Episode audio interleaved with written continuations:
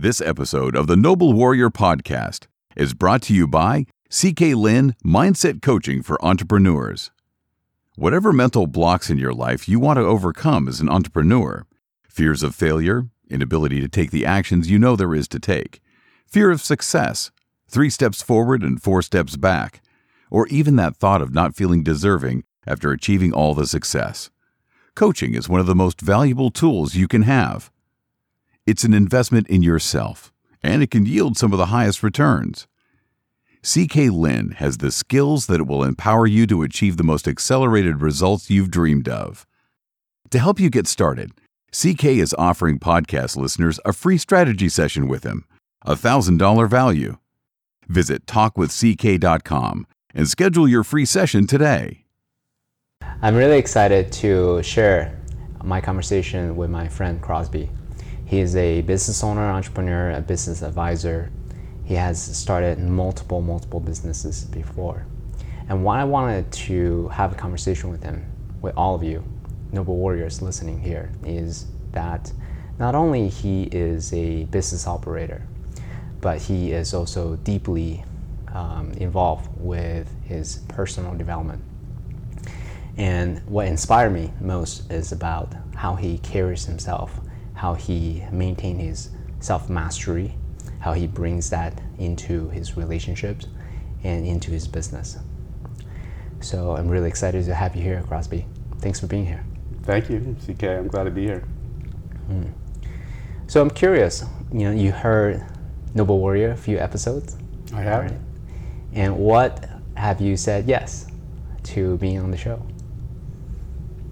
Um, oh, it's really getting to know you a bit, CK. I, um, I certainly, for for always, I guess, I've certainly in my adult life, I have been. Um, it's been important to me to pursue self-development, and it's been a, uh, you know, like it is for all of us. It's an interesting path, but um, your practice of uh, entering into these conversations and really pursuing the way that uh, people understand the path that they're on and are, um, are pursuing truth, pursuing their own gifts, uh, uh, understanding their, their desires uh, more deeply. Um, those are all things that interest me and um, and our conversations I've enjoyed. You know, we only know each other a little bit, but I'm I'm grateful for the conversations we've had, and I look forward to this and to more. Hmm, thank you. You know, there was a moment. So how we met, we said in ayahuasca ceremonies together, right? And there was a moment during ceremony. You were a helper in the ceremony that we're at, and uh, I was a little bit more self-indulgent on the healing mat, and then but you were so kind and gentle and then just uh, kindly remind me that hey, other people want to be on the healing mat too. but you, you, you, you, know, you did it in such a way that's uh, with a lot of compassion, versus like a smackdown, like hey, you know, time to go, right? So I thought you did it in such a class that I really wanted to. Uh, one, I really appreciated that, and two, I really appreciate how you embody that masculine care. Mm. So, were you always this way? Before?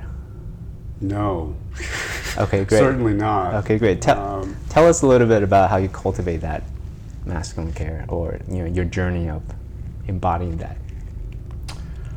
Well, let me say first, I mean those those ceremonial spaces are they're such they are such spaces for care and they're there's such a vulnerability and you know those those that ceremonial practice really strips us down, and that's a lot of what it's a lot of the work of that space, and that's a lot of where the beauty and the and the lessons come from. But in in that space, it's such a beautiful opportunity to to love one another, or just to to uh, to express, to embody um, care and love for one another, and even for for people that you've just met. I mean, we had just met, you know, and um, and uh, yeah, it's one of the things I really like about about that space. Um, but no, I was I was not there Um, I, I think um, my, you know, I think a lot, like a lot of, a lot of people, certainly a lot of men, in the beginning of my adult life and, and you know, growing up years, kind of c- coming into that, I was, I was um, very focused on like trying to figure out what, you know, what do I want and how do I perform and um, um, and through some of the early um, early challenges that I had as a as an entrepreneur, as a as a manager, as a as a business leader, and then also in my personal life, you know, I I had some um, uh, some big disappointments in my in my 20s and my 20s and 30s. Um, it really uh, it really jolted me into uh, first into a place of um, kind of a loss of faith, a loss of vision for who I was and where I was going and what this world and experience is about. And um, it's really been over the last, you know, 15 years, or especially maybe the last five, six, six years, um, seven years, that um, really come back to a place of um, renewal and of seeing uh, more clearly uh, purpose and um, and the way that uh, my own experience and my in my relationships and in my organizations um, that those things can be something other than transactional. Mm. I um, there was a point. I mean, if I look back, um, yeah, six or seven years ago, seven years ago, I guess now, I was definitely in a, in a place. I'd been single for a number of years, and I had really good people around me. I had really built my life around my company, my organization. I had great relationships in that organization you know, people that I loved, but at the same time, I would tell people that were close to me that I didn't believe in love, and mm. I, I was, yeah, I, really, uh, the best way that I could understand who I was and what I was doing was transactional, you know, like, and I had maybe a, I still think kind of a broad definition of what transactional meant, but still very limiting, and it's. Um, over the last six or seven years, I um, maybe the biggest thing is I met my wife. My wife, who I just uh, we were just married last year, and um, she brought me back to life.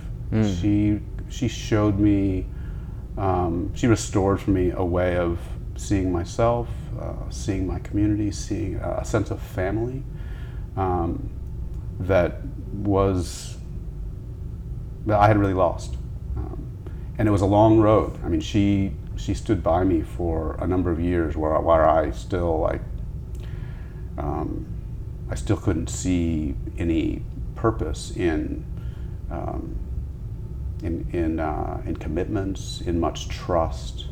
Um, uh, it was about after two or th- about three years into our relationship that through a long, through many things, I was finally able to take uh, the smallest step, mm. the barest step towards um, towards commitment and towards mm. trust, and it was terrifying. Mm. I it looked like a looked like a pit. It looked like a black hole to me. It was mm. so scary, mm. and um, but I took it, and it was was actually a, it was a seed. Was there a moment planted into the ground that that brought new life, and that brought all kinds of things. Was there a singular moment? There was a singular moment of of deciding that I was going to take that barest step, mm. um, and it was I mean it was very circumstantial. I um, I don't know that that um, that I can ascribe much importance to the moment itself, except that except that it felt like trust. I'm like, okay, I'm going to step into this and we'll see where it goes. And I had very little faith it would go anywhere, and it just scared the hell out of me. Um, but then it, it, it opened up things I never expected, certainly, but also things I never could have imagined. And that led to more steps into trust. Mm. And, um, and that really has flourished into a whole life that I, I really I, I enjoy so much now and has become so rich between her and I, and also our community and our family. Was there something that she did that really allowed you to trust not only yourself, but in her as well as the third entity that is the relationship? She had trust. She she she embodied this this faith um, and this um, a, a kind of vision for what could be that I again, I that wasn't me. I, I had lost that. I thought I had, in, in some way, I thought I had grown beyond that. I was wiser than that. Mm. and, um, but she surrounded me with that. And mm. um, over the course of years, finally, I started to open up a little. So I would imagine the people listening to this, and they probably want something like that as well. But what are they looking for? Like what what um, behaviors or words or you know that that indicates hey this is someone that I could really spend the rest of my life with do you remember some of those words or behaviors that she did or that you did the, the, the reason I asked that question is I believe what you're describing is what everyone wants, mm. but how to get there is always the like the the pickle, right? So so instead of just jumping over it, I wanted mm. to, to pay a little bit more, you know, vivid picture for us. I, it's, it's, an interesting question because it's very hard to, well, you talk about anyone, it's very mm. hard to try to describe um, what a person is in terms of moments or words or behaviors. Mm-hmm. Um, but maybe the thing I can say most is that, um, you know, relationships are intimate. Mm. Relationships of all kinds are intimate. Mm. And there's this kind of um, oxymoronic quality to relationships, and it's the people that we love the most, it's the people who become closest to us because we love them. Those are the people that we fight with the mm-hmm. most. Those mm-hmm. are the mm-hmm. people who see us at our worst, at our most intractable, at our ugliest. Mm. And so here you are, like, oh, like uh, I, I, found this person and I love this person and I, I want to spend more time with this person, and that's the person that you're going to hurt the most and that you are going to be hurt by the most. It's mm-hmm. very like surprising in that way. I, mm-hmm. I mean, on, on, the one hand, I, I think it sounds quite obvious, and uh, that's how relationships work. But uh, it certainly wasn't obvious to me when I was um, when I was a younger man, when I was growing up. Uh, I couldn't I couldn't see that so much, and and um, so I, I, would say, I think what, what people are looking for is a partner who is willing to be in that space with them. You know, really, I mean, deep quality relationships, they take struggle. They, they, the, the relationships where there's no fighting are, those are, I think, those are mostly kind of dead relationships. They're avoidant relationships. Very superficial. Yeah, in some way, they're superficial. Mm. Um, the, in, certainly, if you're on a path of personal development and personal growth, you're gonna you're gonna run into conflict, and it's in those conflicts, it's persisting in those conflicts that that um, that we grow and that we learn how to love, and that we are rewarded with with love and with flourishing and with the thing with all the good things that we want. Mm. Um, so finding a partner who's willing to be there in that mm-hmm. with you, that's that's that's the thing. I mean, I think it's that's the that's a bigger thing than like are, are you compatible or your interests or like all the other things that we kind of latch onto of who do you want who do you want to be with. Those things, yeah, they're important. They're part of what draws us to one another. But I think the real linchpin is, are, are you in it? Are mm. you going to stay in it? Mm. Mm. Especially when it becomes difficult. Especially when it becomes difficult. And so much about the difficulty is like just you know, get through the difficulty and recover from it and return to a place of being able to feel and, and know that know remember the reasons that you are there with that person and, Mm. and and you go through those cycles and those cycles bring you closer together and they build strength and um, yeah Mm, thanks for sharing. I appreciate that. I think people have this illusion that when I meet that perfect someone, then life would be at the high points at all times. but really, and for anyone that's been either married or in a committed relationship before, you know that's just not life. That's fantasy. That's Disney movies. That, but the reality is, at least for me, step one is the willingness to actually do the work. yes Then step two is then how do we disagree in a way that's productive, right, towards that vision that we all have. fighting productively so important it's true, yeah. I mean, if you fight in a very non-productive way, then then it's easy for two people to say, "All right, screw you. I'm gonna go find my Prince Charming or, you know, you know, princess or whatever it may be to come together." That's, I think, these are two key ingredients, at least from my perspective.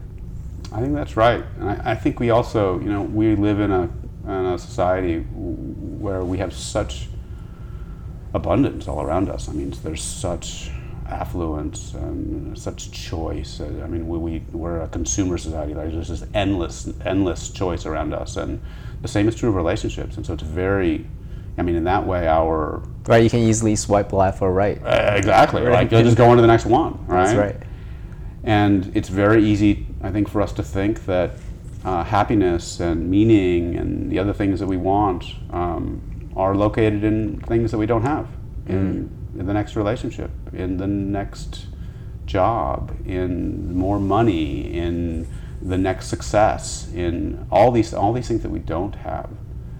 And I don't think that's right. I think that the things the places where we can and must find happiness and meaning are not in the things that we don't have. They're in the things that we do have. Mm-hmm. And so that practice of presence and really, uh, you know, returning to a place of gratitude, you know, practicing gratitude, which is such a lifelong practice, but something that happens, can happen uh, every day in the details. Yeah, that, that's, that's where it's at. That's where those, um, that's where that's where our meaning and our happiness can be found.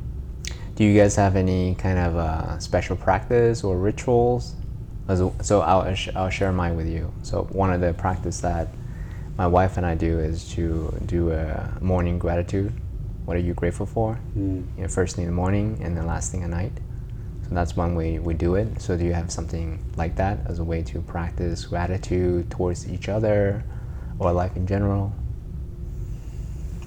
We don't have a um, we don't have a daily ritual like that um, together. We we do we carve out um, time once a week to really create alignment and to I mean alignment in both sort of the practicalities of our week and but also in um, in areas where we know that there are sensitivities. You know, our, What does that mean?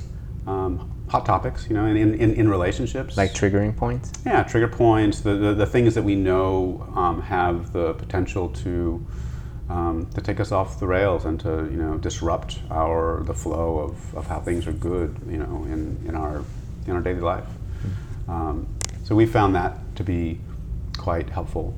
Um, but I think you know most of what we try to practice is less ritualized, but just is a consistent um, uh, theme that we return to is uh, being seen. You know, how do we how do we make sure how do we practice seeing one another in the relationship? And on the, I mean, again, on the one hand, it's, it seems on, on the surface it seems very simple. Uh, being seen like this is the person that you know the most, you spend the most amount of time with. But on the other hand, it's in those simple lessons that, that those are the ones that are the deepest. Those are the ones we, where we can continue to go back and find more good stuff in those lessons. But how do you do that though? Like, how do you make the other person feel seen? I, and I don't want to to bring it down to the tactical level, Mm. but for the people who are listening, they may want this aspirational. They want it. Mm. They're willing to do it. They're even committed to it. But how do you do it, right?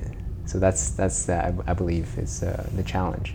So much of it is about communication, like Mm-hmm. really developing and fine tuning um, our communication skills. I mean, I, I, in many ways, I think I'm a quite a good communicator. But Mm. wow, have I been taught in my relationship what a shoddy communicator I can be. um, and I think there are a lot of, of tactics in that. Um, I, I, uh, I, I have a good friend who has recommended to me recently, and it's been recommended to me a few times. But I'm, I'm reading this book, which is an, an old practice. I can't believe I haven't read this, but um, nonviolent communication, which is not what I expected it to be, but it. Um, I'm so excited about about the insights and the articulation that this book is giving me. It's really for things that I knew that I knew uh, that I know. It's you know giving really good articulation to those things. For things that I have been trying to say but haven't qu- you know quite really got clearly defined. It's really been uh, uh, provided wonderful language for that, and then whole new concepts. I, I really, um, yeah, I'm, I'm enjoying reading that. Yeah. Thanks for sharing that. I'll make sure to to, to link the book to, in the show notes. Yeah, absolutely. Yeah, for sure. So, since we met at a plant medicine ceremony, can you share with us a little bit about your practice or how you use the medicine space as a way to deepen your personal mastery, relationships, you know, in, in, in your business, potentially? Mm, yeah. Um, well, uh, my wife and I, um, we uh, we started down the plant medicine road together, and um, it's um, it's been a really uh, rich, generous way for us to connect and to kind of vision for our future and for the, the ways that we approach our daily life. Um, but for me personally, like I'm, I'm such a, such a problem solver and such a designer. Like I, I, I really, um, I really love the experience of design. I, I, I think of, I think of design as problem solving. Um, um, I think, I mean, so much of what design is, it's uh, very difficult to design, to design something. I think with a, on a blank page. Like design happens around existing features. Um, no matter whether you're designing a space or you're designing a pricing model or like whatever you're designing, like it, it, design solutions happen around other things that look like obstacles or you know or fixed features. And I'm also I don't like to compromise. I don't like the idea of compromise in my relationship, in my businesses. I don't like to compromise. I, I, I, I like to, to, I kind of believe that the most, one of the ways that we can engage our, our own creativity and our own imagination is in ways to, to look at things that appear to be in conflict or uh, at objectives that you know seem to be you know mutually exclusive in some way, and to find solutions that um, that allow each to live out their uh, their their best qualities, and um, and so the the plant medicine work has been a wonderful space for me to to do that kind of visioning and. How do you do that? Like, how do you use that space to help you be a better problem solver or designer? Um, it's a, you know, plant medicine work is a, it's a container. It's a ceremonial container, container to really like, kind of, um, soak in that imaginative space and to like dig into questions of, like, yeah, okay, I, I want this or I see that, but what does that really mean? Like, wh- like to to kind of peel back the layers of expectation and and um, and past visions. You know, like all of the I mean baggage, but all, all of the structures that we can of our lives, of our personalities, of the the, the, the perspective that we bring to something, and to take those things apart and try to see more clearly what's really at the heart of this, what's at the root of driving this for me, and um, and once those things are taken apart, then it's uh, much easier to see uh, what what the elegant solution is, or how to make a way for, make make my way forward towards that objective with only those pieces that really are meaningful to, hmm. to that. Hmm. And um, I don't know. I don't know if that sounds very tactical, but that's that's my experience of, hmm, of the, the plant medicine space. So one of my so because I produce events like that as well. So one of the participants who went through it, I really love how he articulate this particular mental model. He said, imagine all your beliefs from intergenerational to gender to cultural to everything, education, parental, like all your beliefs that you inherited is a brick wall. Like one's lay on top of each other and then you may be aware of the, uh, the most superficial layer. Then plant medicine space allow you to be dissociative and allow you to dig. Hmm. What is the belief that's built under this belief or, or uh, beneath this belief, belief, etc., etc., and allow you to actually take an objective view and say, all right, this belief no long maybe served me when I was three years old, five years old. Don't talk to strangers, as an example right? But does it still serve me as an entrepreneur? Now I need to go out and share the message and the product and services or why I want to do this in the first place.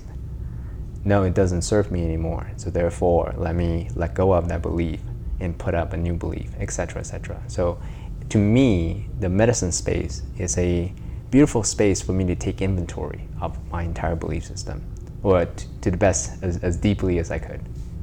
Would you agree with that or I think that's a good. I think that's a good metaphor for it. Um, what I hear in that is is um, a recognition that who I am, who you are, is not your sense of identity. All of those. I mean, all, all those things. I mean, it's so easy in our in our lives to think about who we are in terms of uh, all these different ideas of identity, and there's actually who we are that is before all of that, underneath all of that, and it's a very it's a very rich kind of fundamental space, and um, yeah, I think uh, like looking at it objectively is what you said. Um, in in some way, it's it's kind of dissociative, but it teaches us that the the true self is deeper than all those things. It's deeper than our history. It's deeper than our generational uh, identity. It's deeper than our gender. It's deep deeper than these other things. And um, and yeah, that's that's that's one of the reasons why I value that space so much. So, how has it helped you to be a better human being, a man, an entrepreneur, as a leader, as a husband, as a brother? Bring it back to us. Share, share with us a little bit, if you don't mind, um, the transformation that occurred. Like before I went into plant medicine, I was this way. After I went into plant medicine, hmm. I was that way. So, when I w- was first approaching plant medicine, I thought of it as pursuing the medicine, like the substance. The right? peak experience. No, not so much the peak experience, although I thought those things would come, but I thought that what I was pursuing was the material, the thing that I was, you know, drinking, the, the you know, the substance itself. Mm-hmm. And what I found instead was that the uh, the plant medicine was a component of a larger structure around ceremony. And you know, I, I come from a I come from a religious background. I, you know, I grew up in the church and had a you know long, deep experience in that in that community. And um, and I, you know, as an adult, um, I, I I left that. And then over the course of years, I I, was really looking for um, an experience of ritual. It's something that, uh, you know, as an entrepreneur and as a, somebody who is uh, prone to biting off more than I can chew, and like just you know like really taking like just piling my, my plate too high, um, and and therefore being in in a you know constantly like multitasking, busy, you know, just like doing things all you know, all the time. I was I was looking for more ritual, um, and in and originally in my pursuit of plant medicine, I didn't connect the pursuit of plant medicine with my longing for ritual. I, they, they weren't weren't weren't connected, and I, and I was so gratified to find those two things together in the same place. What, And- what are those two things? Ritual and what was the other? ceremony. Ceremony. Ritual, ceremony, and the plant medicine. That, mm. that, that I, I saw, I now see plant medicine as not something that, you know, you go and you take and it, you know, gives you this transformational experience. That's not how I would recommend it to anyone. That's not how I think it, it's, it can be practiced in its best way. Yeah, it's not a silver bullet.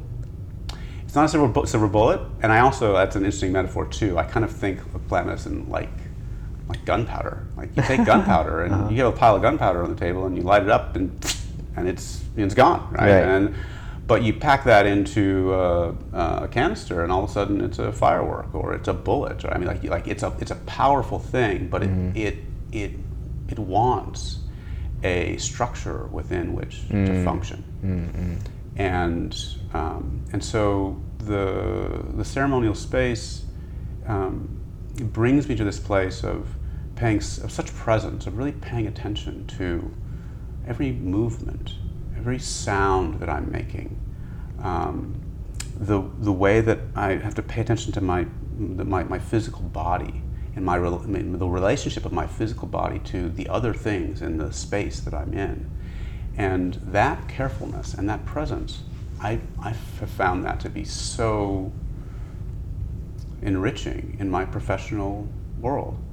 Um, I just, actually, I, I just had a meeting today with um, the leadership team of one, one of my businesses, and and uh, it's a business where I have I have uh, a handful of partners, and they are, I mean, it's, it's, it's such a beautiful partnership, and uh, these men, I, I, I I love these guys, and and um, and over the course of a long process, a process that we didn't think was going to happen this way, uh, over the course of 18 months, we, um, we opened up the partnership to a new partner.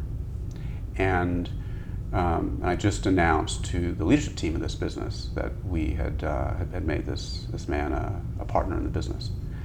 And it's a significant announcement. It's a big, um, it's a big thing for this business to have made that decision.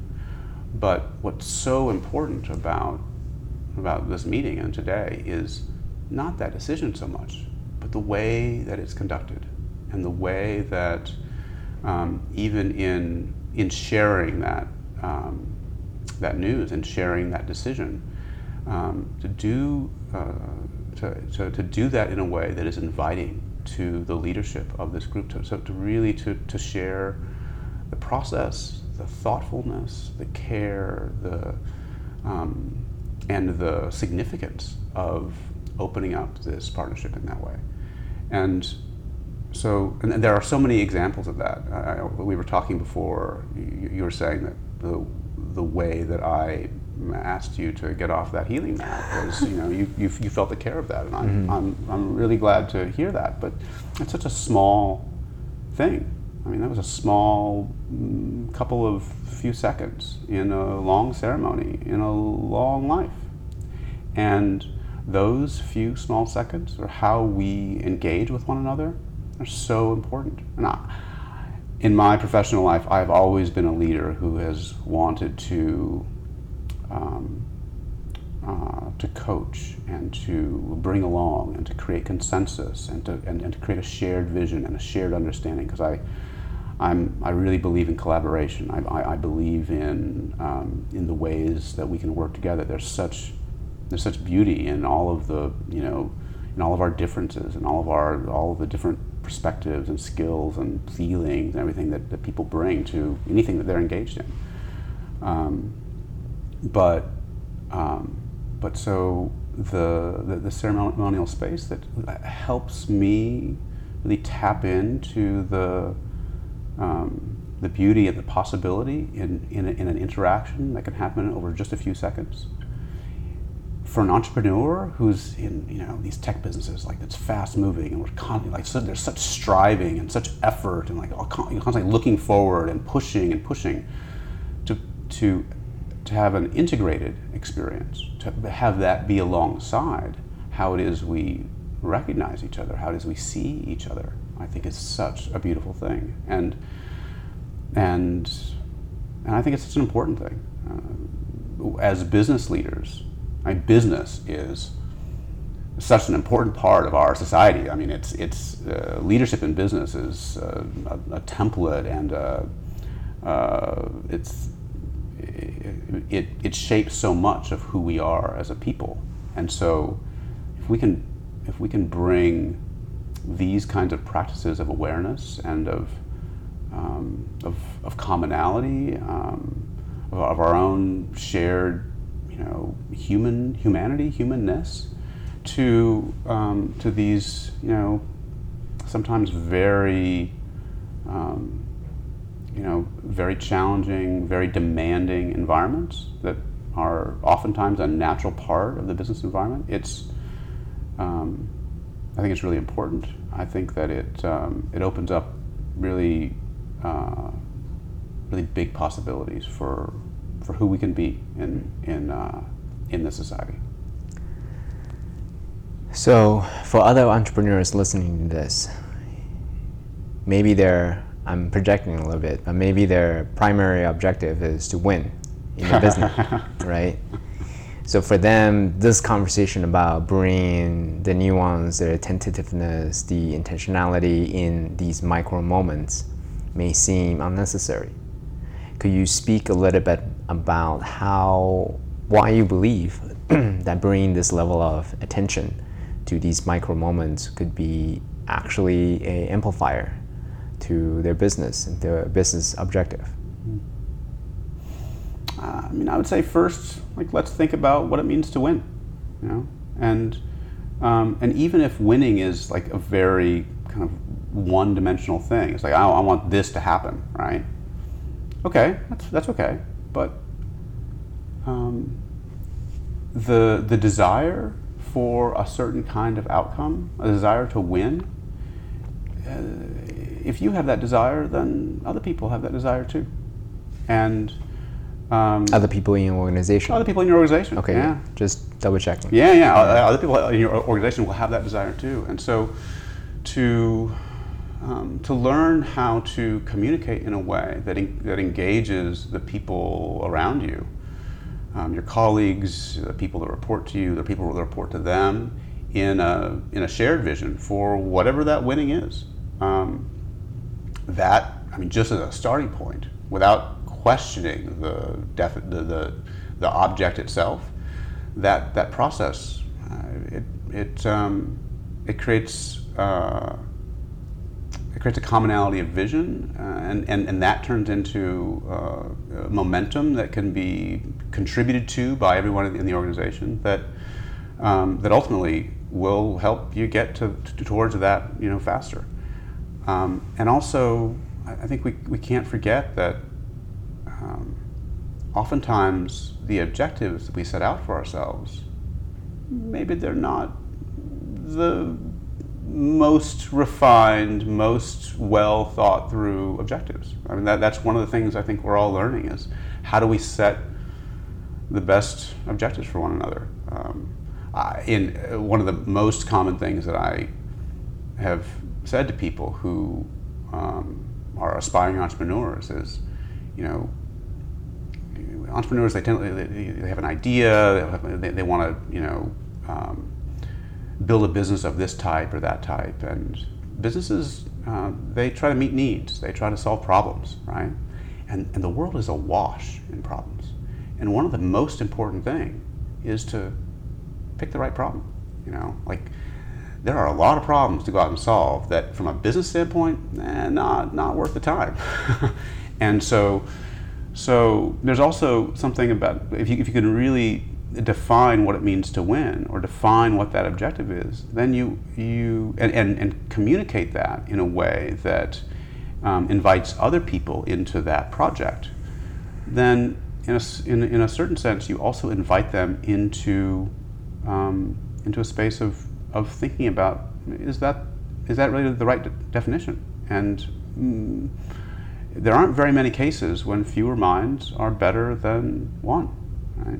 Um, uh, so, so there are plenty of places in business where singular focus and like really like blinder determination, like there, there's a place for that. But there's also a place in the gaps between the, the, the, the sustained blindered effort to really check in and make sure like what are we doing here how are we doing what are we doing here um, are we doing this in the in the best way? And whatever best means. It's, those things i think they bear thinking about.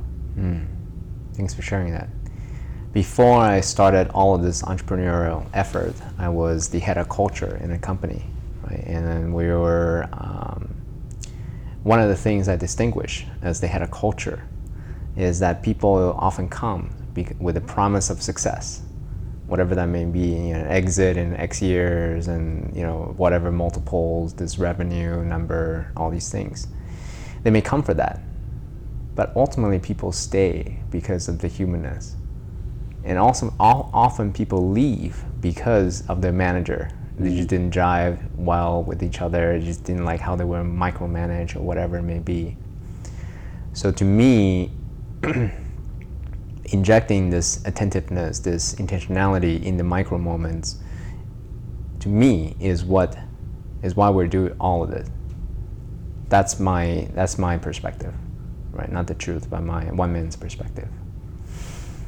And uh, when you have everyone with that shared vision and communicate in such a way that you know you can really understand each other's context and then reach that mutual understanding very quickly that to me is what accelerates um, you know business success mm. that all entrepreneurs want uh, as business scale uh, you can probably speak more on that but as business scale the more um, humans you add to an organization the more unreliable it may be. Therefore, the more important having the right culture, the right communication style, the right touch points, the right rituals is becoming more important. When you have a team of two, three people, may not be as important, quote unquote, right? But when you have a large organization, if you do want to scale an organization, it's so important to pay attention to these intangible things like share understanding, like communication style, like the micro moments, like like sharing an important company update with with care, mm. right? Yeah, and um, I mean, I, I do think that's so true. I think it's it's uh, it's funny or it's interesting uh, when, when you think about the way that organizations go out to find talent, to find new people, like the way we jo- write job descriptions. It's all tends to be skill set and experience based, right? And those things are really important. You know, organizations need to find you know people that bring a certain skill set and a certain experience. But um, but those two axes overlook um, most of the human part of a person, and hiring is the most expensive thing that people that organizations do. And hiring the wrong person who's not a good fit I mean, let, us face it, not everyone is the right fit for a particular position, no matter, no, no matter how perfect their skill set and experience might be. If, if who they are or where they are in their life and the things they want out of being in that, in that organization um, are, are not going to get met for one reason or another, then the time and expense that an organization you know uh, expends to train that person and try to integrate them in, in an organization, it's a, it's a tremendous loss. And so so yeah, I think, and also opportunity cost too. Oh, it's a huge, I'm huge opportunity cost, mm-hmm. um, and huge yeah loss of of, of, of time and and yeah time attention from every, everyone else who's around that person in, in the organization. So yeah, um, taking the time to really think about you know what what are the cultural values in this organization and how do we think of, of our people um, not just in terms of how you know, how they can contribute to the practicalities of running this organization, but how do they contribute to the culture, to the ethos of the community of people who are who are engaged in the project of that business. Um, mm. uh, definitely a, an, an, important additional um, dimension to be paying attention to. Do you have a framework to help you clarify and then communicate and reach mutual understanding of your organization's purpose, mission, core values, hiring criteria of all these intangible? I wouldn't say that I have a, I mean, I certainly don't have a structured approach. Um, you know, one of the things that's really great about the time that we're in is there's so many good um, personality tests out there, and those are being used more and more by organizations. That that's really helpful. Um, I think the most important thing is for the leadership of an organization to be thoughtful on on, on, on these matters and to really to, to, to have a way to articulate themselves what these intangibles are and to then think about okay now that we've got that defined for ourselves how do we communicate that in the hiring process? How do we test for that in the hiring process? How, what are the some of the characteristics that we would say no to? And what are the characteristics that we, we would say yes to? Mm. yeah i mean that, that part if you're not clear yourself as an entrepreneur how can you expect your middle managers or your hiring managers to understand what it is? You're just going to multiply the confusion down the line. That's right. Yeah, That's and right. then and then you're gonna complain later on, like, hey, how, why didn't you understand what I'm trying to articulate to you? Right. Yeah, because you don't understand yourself. Beautiful. That's great. Um, man, there's a lot of different ways that I can uh, go into our next conversation. But I'm curious to know how do you inject the purposefulness into organizations? How do you operationalize? Operationalize purpose, purposefulness? Yeah, purposefulness or values. Because, you know, it's one thing to have things written on the wall, posted, and then kind of expect everyone to rise up to the occasion, right? rise to the occasion.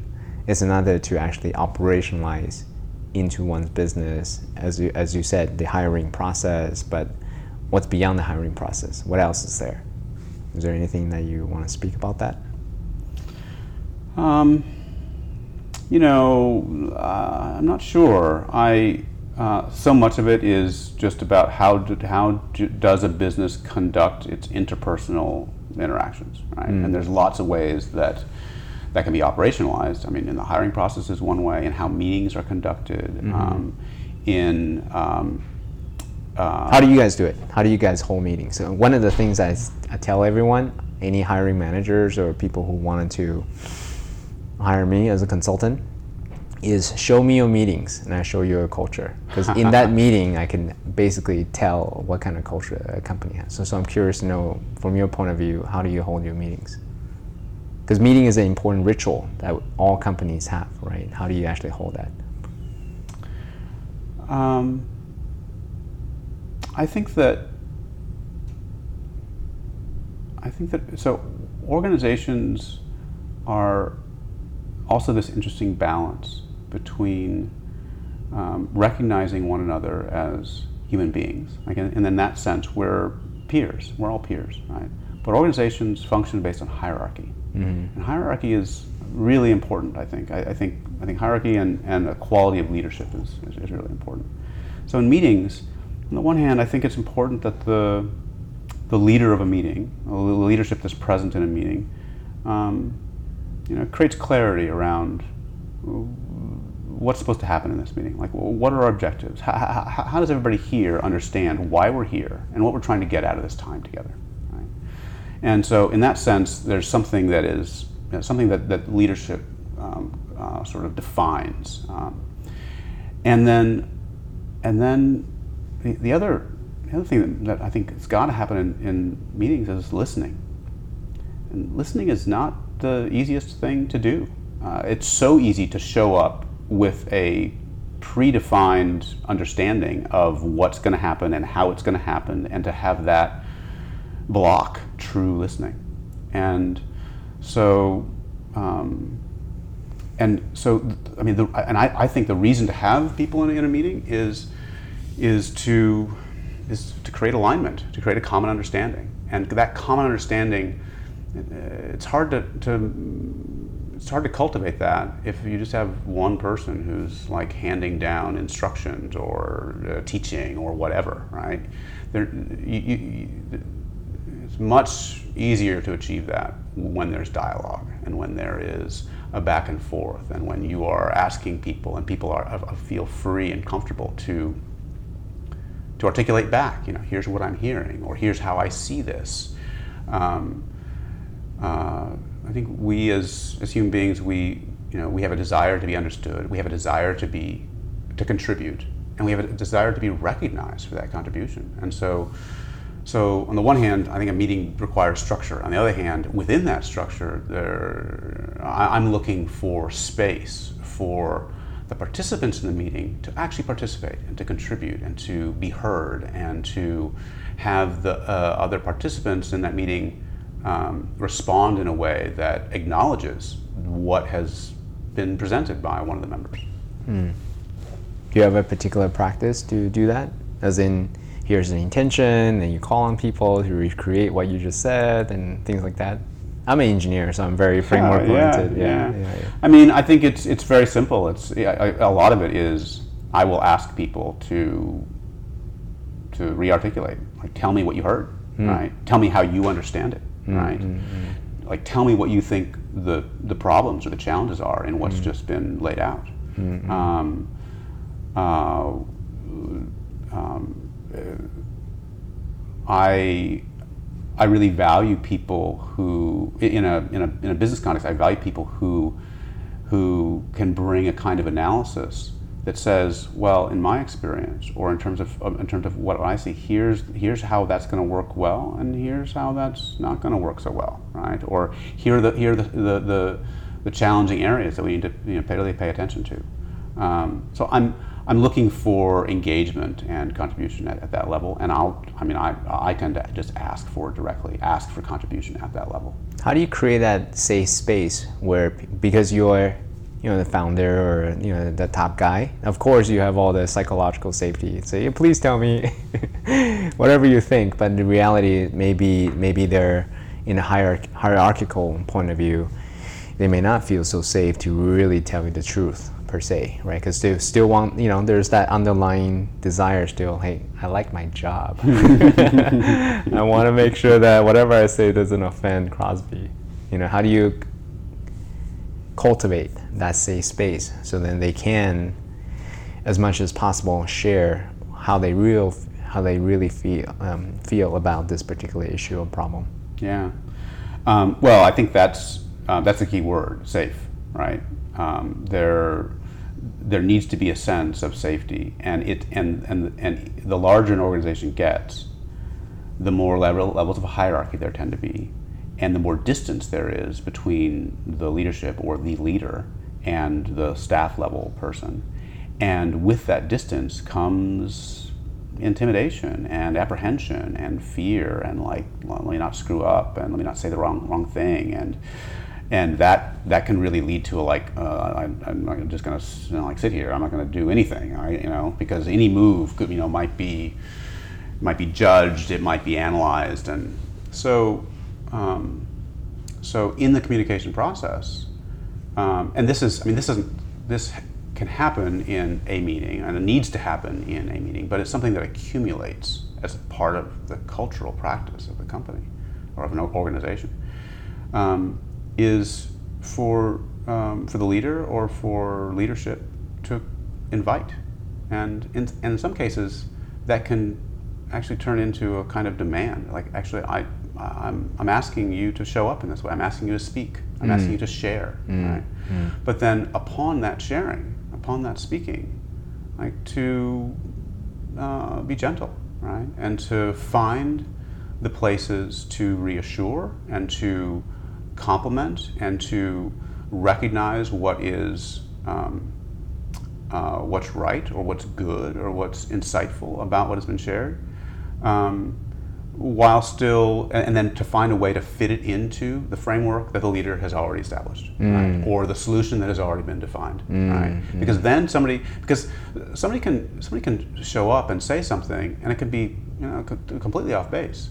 But good leadership can take that and find a way to recognize that for the contribution that it is or has attempted to be, Right. For the goodwill that's in it, if nothing else, Right. And then fit it into the structure that is what is going to come out of that meeting, or, or, mm. or the structure that is the direction of the momentum of that organization. Mm. And that right there is a kind of coaching. Right? It's mm. not like direct teaching. Oh no, that's not the way to understand it. It's to understand it this way, right? Mm-hmm. It's instead, you know, taking the gift of that person's time, articulation, imagination, whatever, you know, all the things that led to here I'm presenting this thing and to yeah, to incorporate that, to integrate that into the larger picture that that the leader has defined or is, or is. So oftentimes it's the leader is um, is crafting right there in the meeting. It's a you know it's a um, it's a uh, it's al- it's al- always a work in progress, or the best organizations are always a work in progress. It actually reminds me of a story by uh, Marissa Mayer, former CEO of Yahoo, former product manager of Google. She is super smart, obviously, and she actually had thought about all the different permutations of different solutions, and chances are she's right.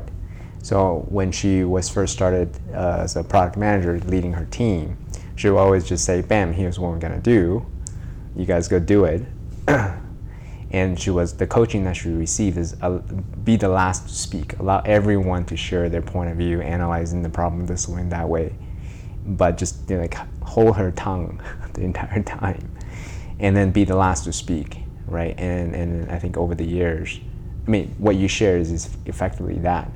Uh, be the last to speak but also acknowledge people's contribution to what they share so that they feel that hey they're actually contributing to this overall vision and problem solving rather than just hey go do this thing that i tell you to do. Because what happens if you do that consistently then people are just going to be quiet and just wait until you give them an order and then do the thing that being told what to do. Then ultimately then what's the point of hiring really smart motivated people into your organization yeah, the, uh, then you both haven't tapped into their talents and intelligence, and perhaps more importantly, you haven't engaged them in a way that that creates investment uh, and, and, and creates consensus. Like just handing down the right answer. I mean, that's really good. Whoever the coach was that was giving her that advice is really good advice because by speaking last, not only has there been time for others to air their perspective,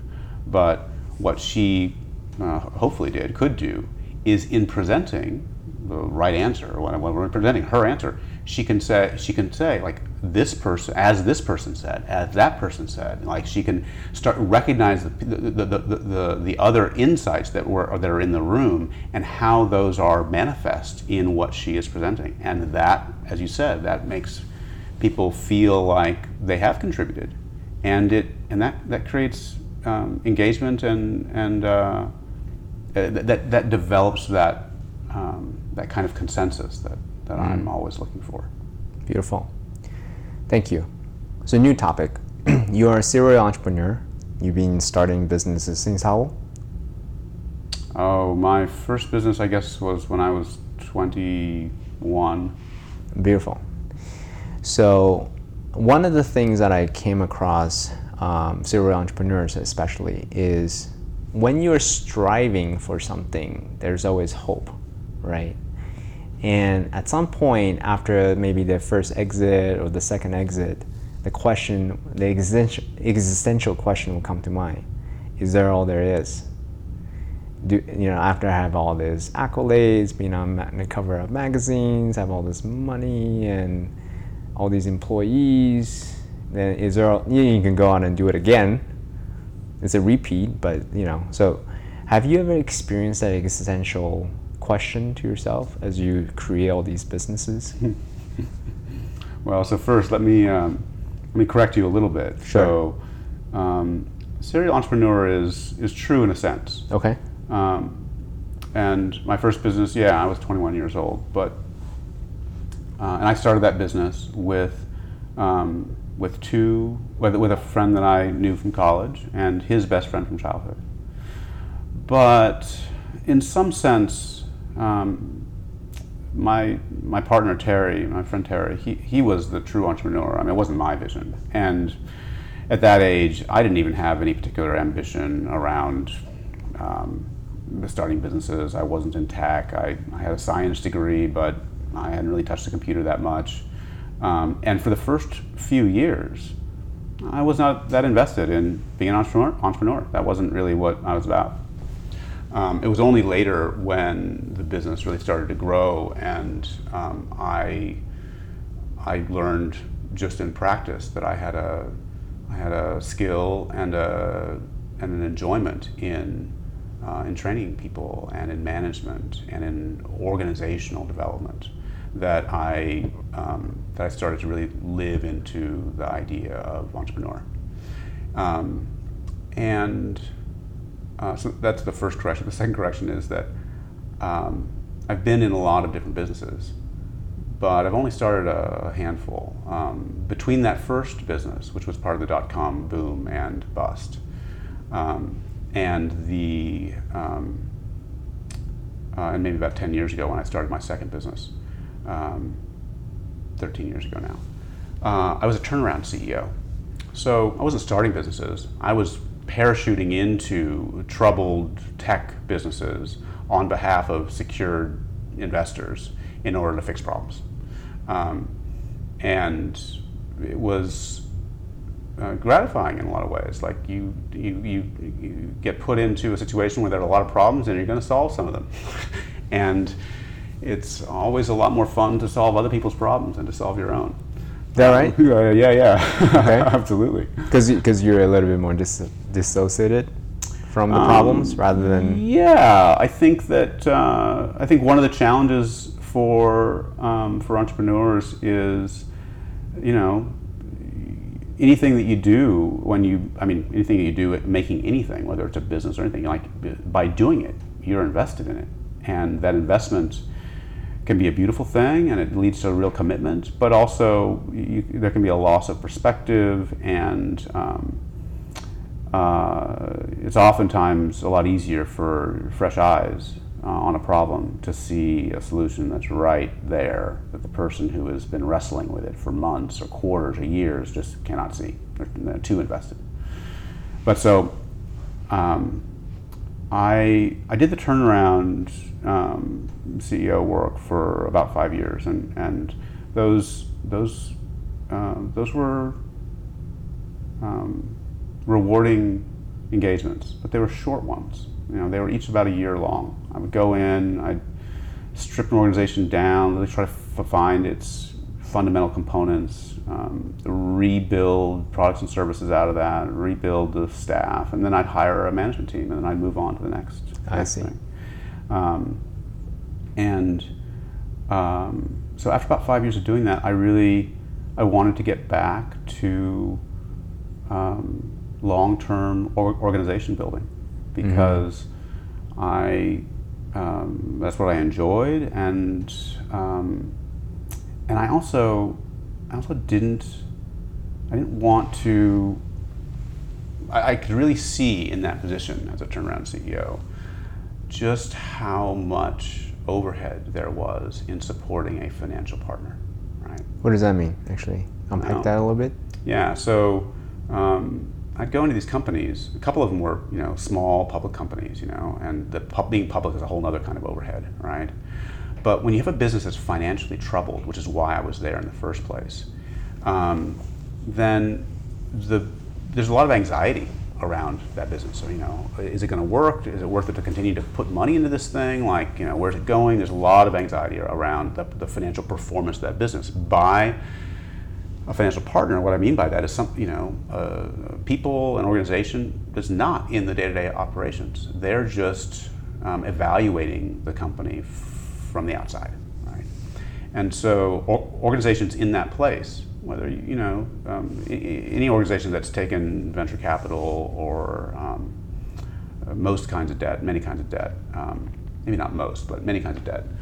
Certainly in this tech entrepreneurial world, um, third party financing means that you're supporting a financial partner who wants reporting, who wants to understand what's going on, who wants to know you if mean. you are Yeah. on track with your plan, who wants to know how it's going, right? Right. And there's a lot of overhead that goes into communicating what's going on. Right. and providing the assurance or telling them what's going on and you know uh, trying to explain how you're tackling those problems. Right. so when i started my second business um, and actually that whole process was really interesting because i i uh, at that point i thought like okay what am i looking for? What do i want here? And i actually wrote down i wrote down a list of really unreasonable unrealistic um, characteristics. You know, things like uh, I, I want to I wanted to be in a data business because I I could see that in the data business you can sell the data and then tomorrow you can turn around and sell it again.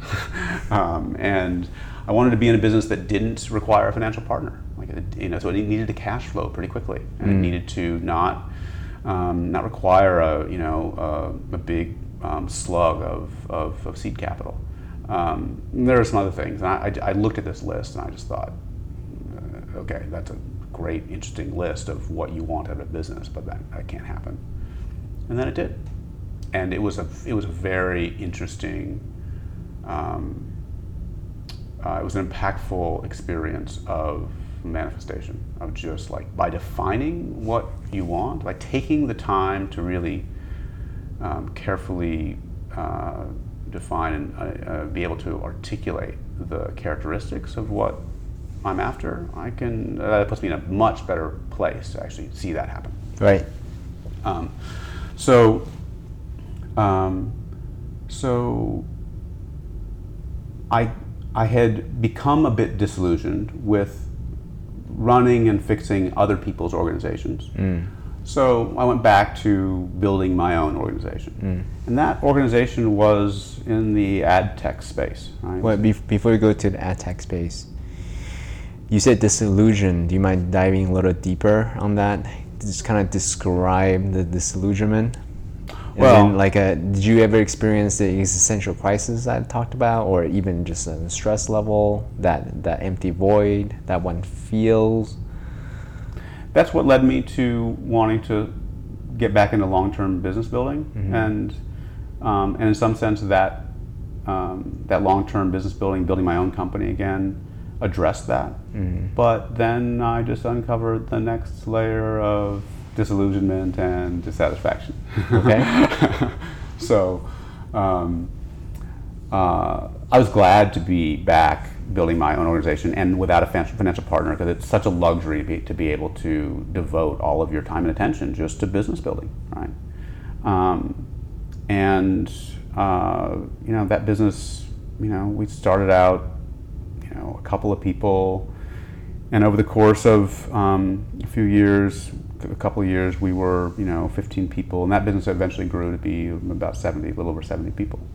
Um, not as big as my larger business had been, but I didn't want to run an organization that large anymore. You know, it was a good size, and that business, um, like I loved the culture of that business. I loved the um, the community um, that was there and the the ethos of staff development that we had in, in that business. And um, yeah, it was beautiful, beautiful community.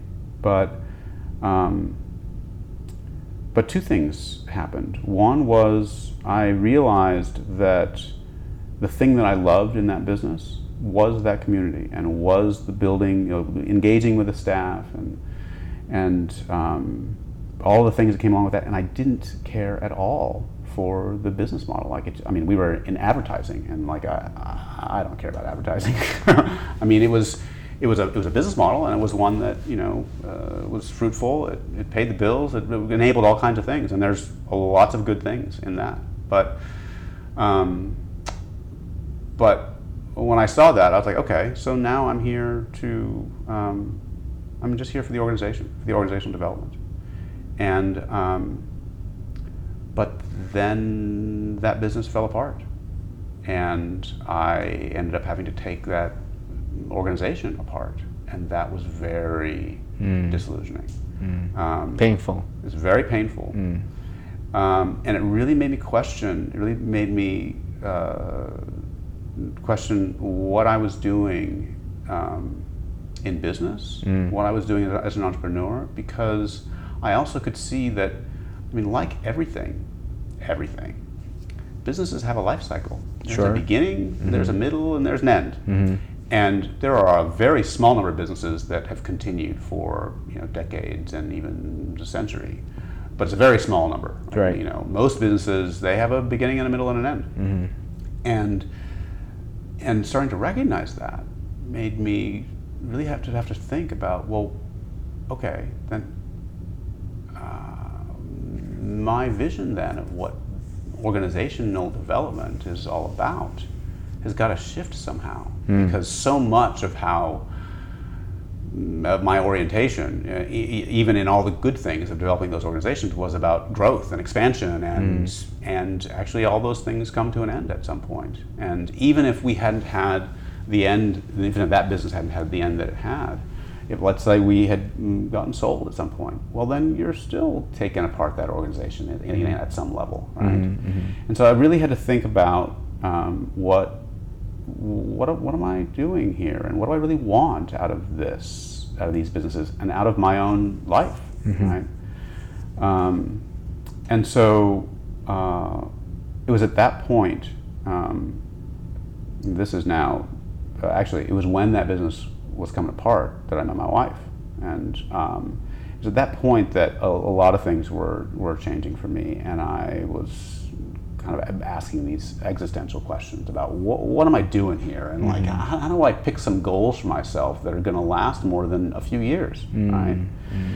And um, and so initially, I, you know, I stepped out of business. You know, I uh, that that company had um, I'd made a few acquisitions along the way. I um, I stepped into more of an advisory role rather than an operational role. I actually, you know, as somebody who, uh, as I said before, puts too much on his plate, I really spent a lot of time just trying to take things off my plate and to try to create space in my life to, for I didn't know what, but just to do that, just to do something that was different. And um, and so it's that um, it's that journey that has led me to a place now where of two things. One is kind of like what we were talking about before, of really paying attention to people and paying mm-hmm. attention to the meaningfulness or the ways that small and big interactions can be meaningful in daily life and in business. The, the importance of those things and really trying to to honor that and to highlight that as a way of cultivating awareness and you know or, organizational culture and in, the- companies that I'm in, in- involved in. But it also um, it led me uh, it has led me towards uh, organizations that are um, more uh, explicitly about values. And so at that time, um, with a ki- kind of a, uh, some misgivings, some a little bit uh, of um, jadedness, I stepped into a couple of nonprofits. Um, I had some judgments about nonprofits. Um, judgments from afar, though. I had never been on- the inside of a nonprofit, so I, I, I decided to explore that. And I stepped in, inside of a couple of nonprofits, and um, I was involved in both of them for a few years. I'm still involved in one, and um, but that that whole journey, um, which is still ongoing, has really led me to um, be much more focused on and really see a lot of value in um, in thinking about values, values within businesses, but just values within our culture, within our society at large. So much of our society is focused on problem solving and policy and growth and not on values. And I think that I, I think that, that that's a big missing component of who we are. We're not who we are as a as a people, we are as a society. We're not talking to each other about our values. And in order to in order for us to make our way out of some of the really big um, apparently intractable problems that we see in our world, in our political system, in our economic system, um, in our social structures. I, I really think we need to begin talking to one another about values. Um, stop fighting about policy, stop fighting about who has the best solution, uh, start finding common ground around very simple, fundamental values. And um, that is what has uh, allowed me to make my way out of that place of disillusionment and into a place where I really, I, I'm, I'm so, so grateful for that path because it, it, it, it, it, it, uh, it, it gives me this experience of um, something that I think is very deep, is very universal, very common to all of us. Um, all of us as a people. I mean, all of us on the planet as human beings, as a people. Like, to, to be able to really think about the things that we have in common as human beings, and um, and and and I really believe that it's it's that that is the way of um, of developing uh, new structures, um, a new way of seeing things and communicating with, with one another and working with one another so that we're not just fighting about our differences. Right. We're actually um, we're actually coming together in our in our commonalities. And you know, at this point in human history, with all of our science and our technology and all of the power that we have, there isn't very much that we couldn't do if we actually put our our minds and our effort to it as a people, like as a global people. Right. There's not very much we couldn't do. We just can't agree on what to do. Correct. And so I really, uh, yeah. So I'm, I'm, I'm now like fully engaged, and I, I'm, I'm really excited about the next uh, chapters in my life um, of, of, uh, of, of working on those things. Um, Yeah. So do you plan on getting? Because I looked at your LinkedIn profile, you're involved like five different boards, right? Something like that. So it was like really, really high number. and you were a business advisor, and then you're on the board for like five different nonprofits, and plus a gallery, right? Well, the gallery was a long time ago. Oh, okay, Yeah, gotcha. yeah, All right. yeah, yeah. So, is that the plan? Is to bring that business rigor into these type of nonprofits, or at some point there's a bigger vision to, you know, help these organizations, companies to bring more value, be more value oriented. So yeah, one of the things that's happened um, is that my uh, what, what initially was just like a holding company that hold that held my business assets, um, and I you know kind of supervised them as an advisor from the outside. That has that's become more well formed over the last call it year, um, and I have started to build out that team. I have really a, a great a great team. Um, uh, that f- actually, for, so for the last four or five years, I, I, was, I have a team here in Los Angeles that does what I call back office services for all of my businesses. Um, and back office services are these um, these disciplines that are uh, re- a requirement for any business, but are kind of independent of business model. So Sure. this is finance and reporting and legal and HR, all, all that sort of stuff. Yeah. Um, and so initially it was just I mean, just practical. I, I I wanted a back office team because I didn't. Want, I wanted a, a common set of reports to look at. Right. That's right. Um, but um, but that team has become uh, more well defined and more fleshed out, um, and we have started to. Um, to really think about what we do in the as kind of a venture services model, um, and we've uh, we actually just started um, to begin to provide those services to businesses that are not mm, my businesses, right? To, to, to, to provide them as services. Sure. And so that's one piece of what, what happens next. Gotcha. Um, uh, I, because of my business background, anything that I do, you know, uh, inevitably I'm going to bring my, my business hat to it. Sure. right? It's just that It's a superpower. yeah, it, it, I mean, it's what I've spent my career doing, right? Right. But I also recognize that that's not the place by itself where I'm going to find meaning and um, and uh, the kind of um, reward that I'm looking for. Um, so so I, I have a team that can provide services uh, that are kind of those services are more on an operational level. My um, my advisory work, which I'll continue, is work that I can do very flexibly, and I can do the, the advisory work on a you know both multiple you know multiple um, organizations kind of in parallel. That works just fine. Um, but um, where I intend, where I hope to see more and more of my time and attention really located, is in um, is in focusing on uh, supporting and building uh, values-based organizations, and, and and a lot of that is around. Um, uh, uh, curating and spotlighting, um, holding up people that are engaged in practices that are in alignment with, with that kind of work.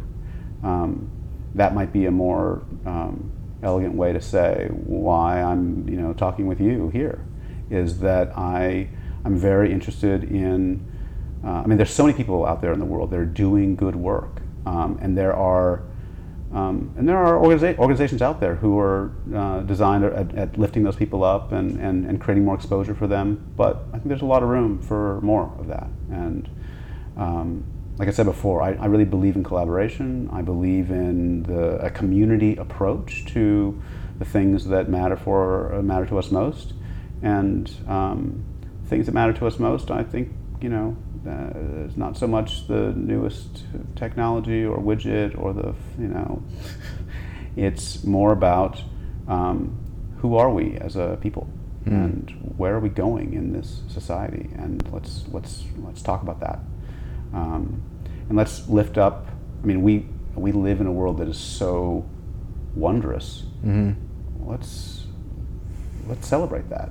You know there's there's such a tendency to focus on problems. Let's mm. focus on how, like, what a wondrous place we are in this mm-hmm. planet, and mm-hmm. what a wondrous people we are, even with all of our challenges. We are, there's such beauty and possibility in our, you know, incredible diversity as a people. Like that, th- those are things that. Um, that, that, a lot of people are doing good work in all kinds of, of uh, corners of science and industry and so forth. Um, that kind of work can be uh, lifted up. Beautiful. Yeah. Do you mind uh, if we ask you some uh, rapid fire questions? Sure. Cool. So, if you you had recommended nonviolent communication, Yes, Nonviolent Communication is one of the books. Any other books that you would recommend to other entrepreneurs who are listening to this, who are eager to let go of their lower self and then in service of their highest self, in service of the highest value? Um, any books that you recommend that comes to mind? The first three, the first two that comes to mind? Uh, you know, I'm not a, I don't. Or podcast? yeah, or podcast, yeah. I don't tend to love um, business books. Okay. Um, uh, although I was talking to somebody recently, recently about this, I, I think business, I the whole self help you know category, which business books are definitely in that category, um, is definitely becoming better um, than it was 10 years ago or 20 years ago. Um, I mean, I uh, rapid fire questions. I, I, I, liked Creativity Inc. I, I, thought that was a really good mm. story of that of that. Yeah. Of, uh, Ed Catmull, yeah. Yeah. Mm-hmm.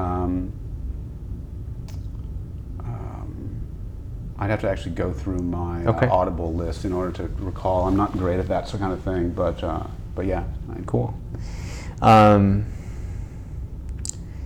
what are your daily habits? Your morning rituals, evening rituals, anything like that, as a way to best cultivate your sovereignty, your self mastery, so that you're operating from your best self. I mean, movement is a big part of it. what know. kind of movement? Anything um, specific?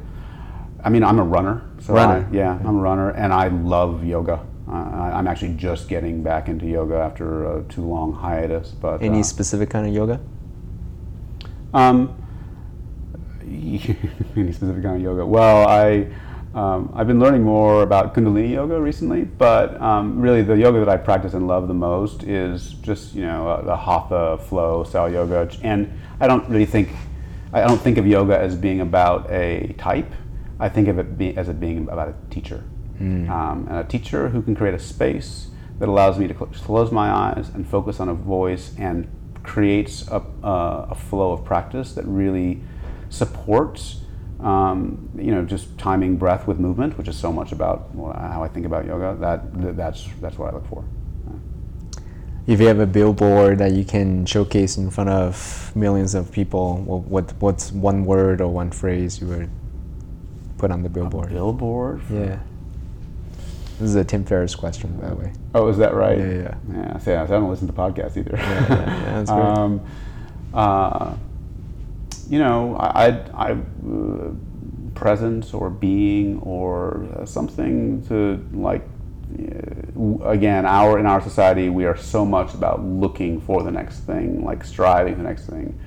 Anything that um, uh, practices in, in my life that I try to cultivate are really to remember to take time out, even just for a moment or two, to practice some awareness and some pre- presence. Mm. Yeah. Beautiful. Crosby, thank you so much for being here. I want to acknowledge you for a few things. We had talked about plant medicine, we had talked about relationship, we had talked about your journey in growing a business or being turnaround CEO. We had talked about how now you have this newfound purpose um, injecting and bringing more value into organizations, into businesses. It's a beautiful thing. I look forward to, um, well, I'm a fan. I'm also looking forward to how I can help. So, for any of the listeners who are listening to your story and they're inspired by it, where can they find you? Where can they follow you? Where can they offer their support in what you're up to? Any specific place you want to send them to? Oh, I mean, LinkedIn is probably the LinkedIn? yeah the the only kind of commonplace right now. Okay. Um, uh, and let me say two things. Yeah. So first, uh, now that I've had a couple of seconds to think, you know what I would I would put on a billboard? I would put something actually that's very different from what I said before. I would Okay. say putting something directive, something like make something Make something. because tapping into our own authorship, our own creativity, and just to make anything in the world, write something down, uh, glue something together, anything like that, I, I really think that creativity is so much about who we are as a human being. Tapping into that, more of that in our world. That's the first thing. The second thing is um, thank you for this conversation. Uh, I, I really appreciate uh, the thoughtful questions. I appreciate um, uh, just being in this space with you and uh, being able to think about some of these things in a way that I don't normally. Thank you, CK. You're very welcome, my friend. All right, guys, go- out and make something. Thank you, Crosby.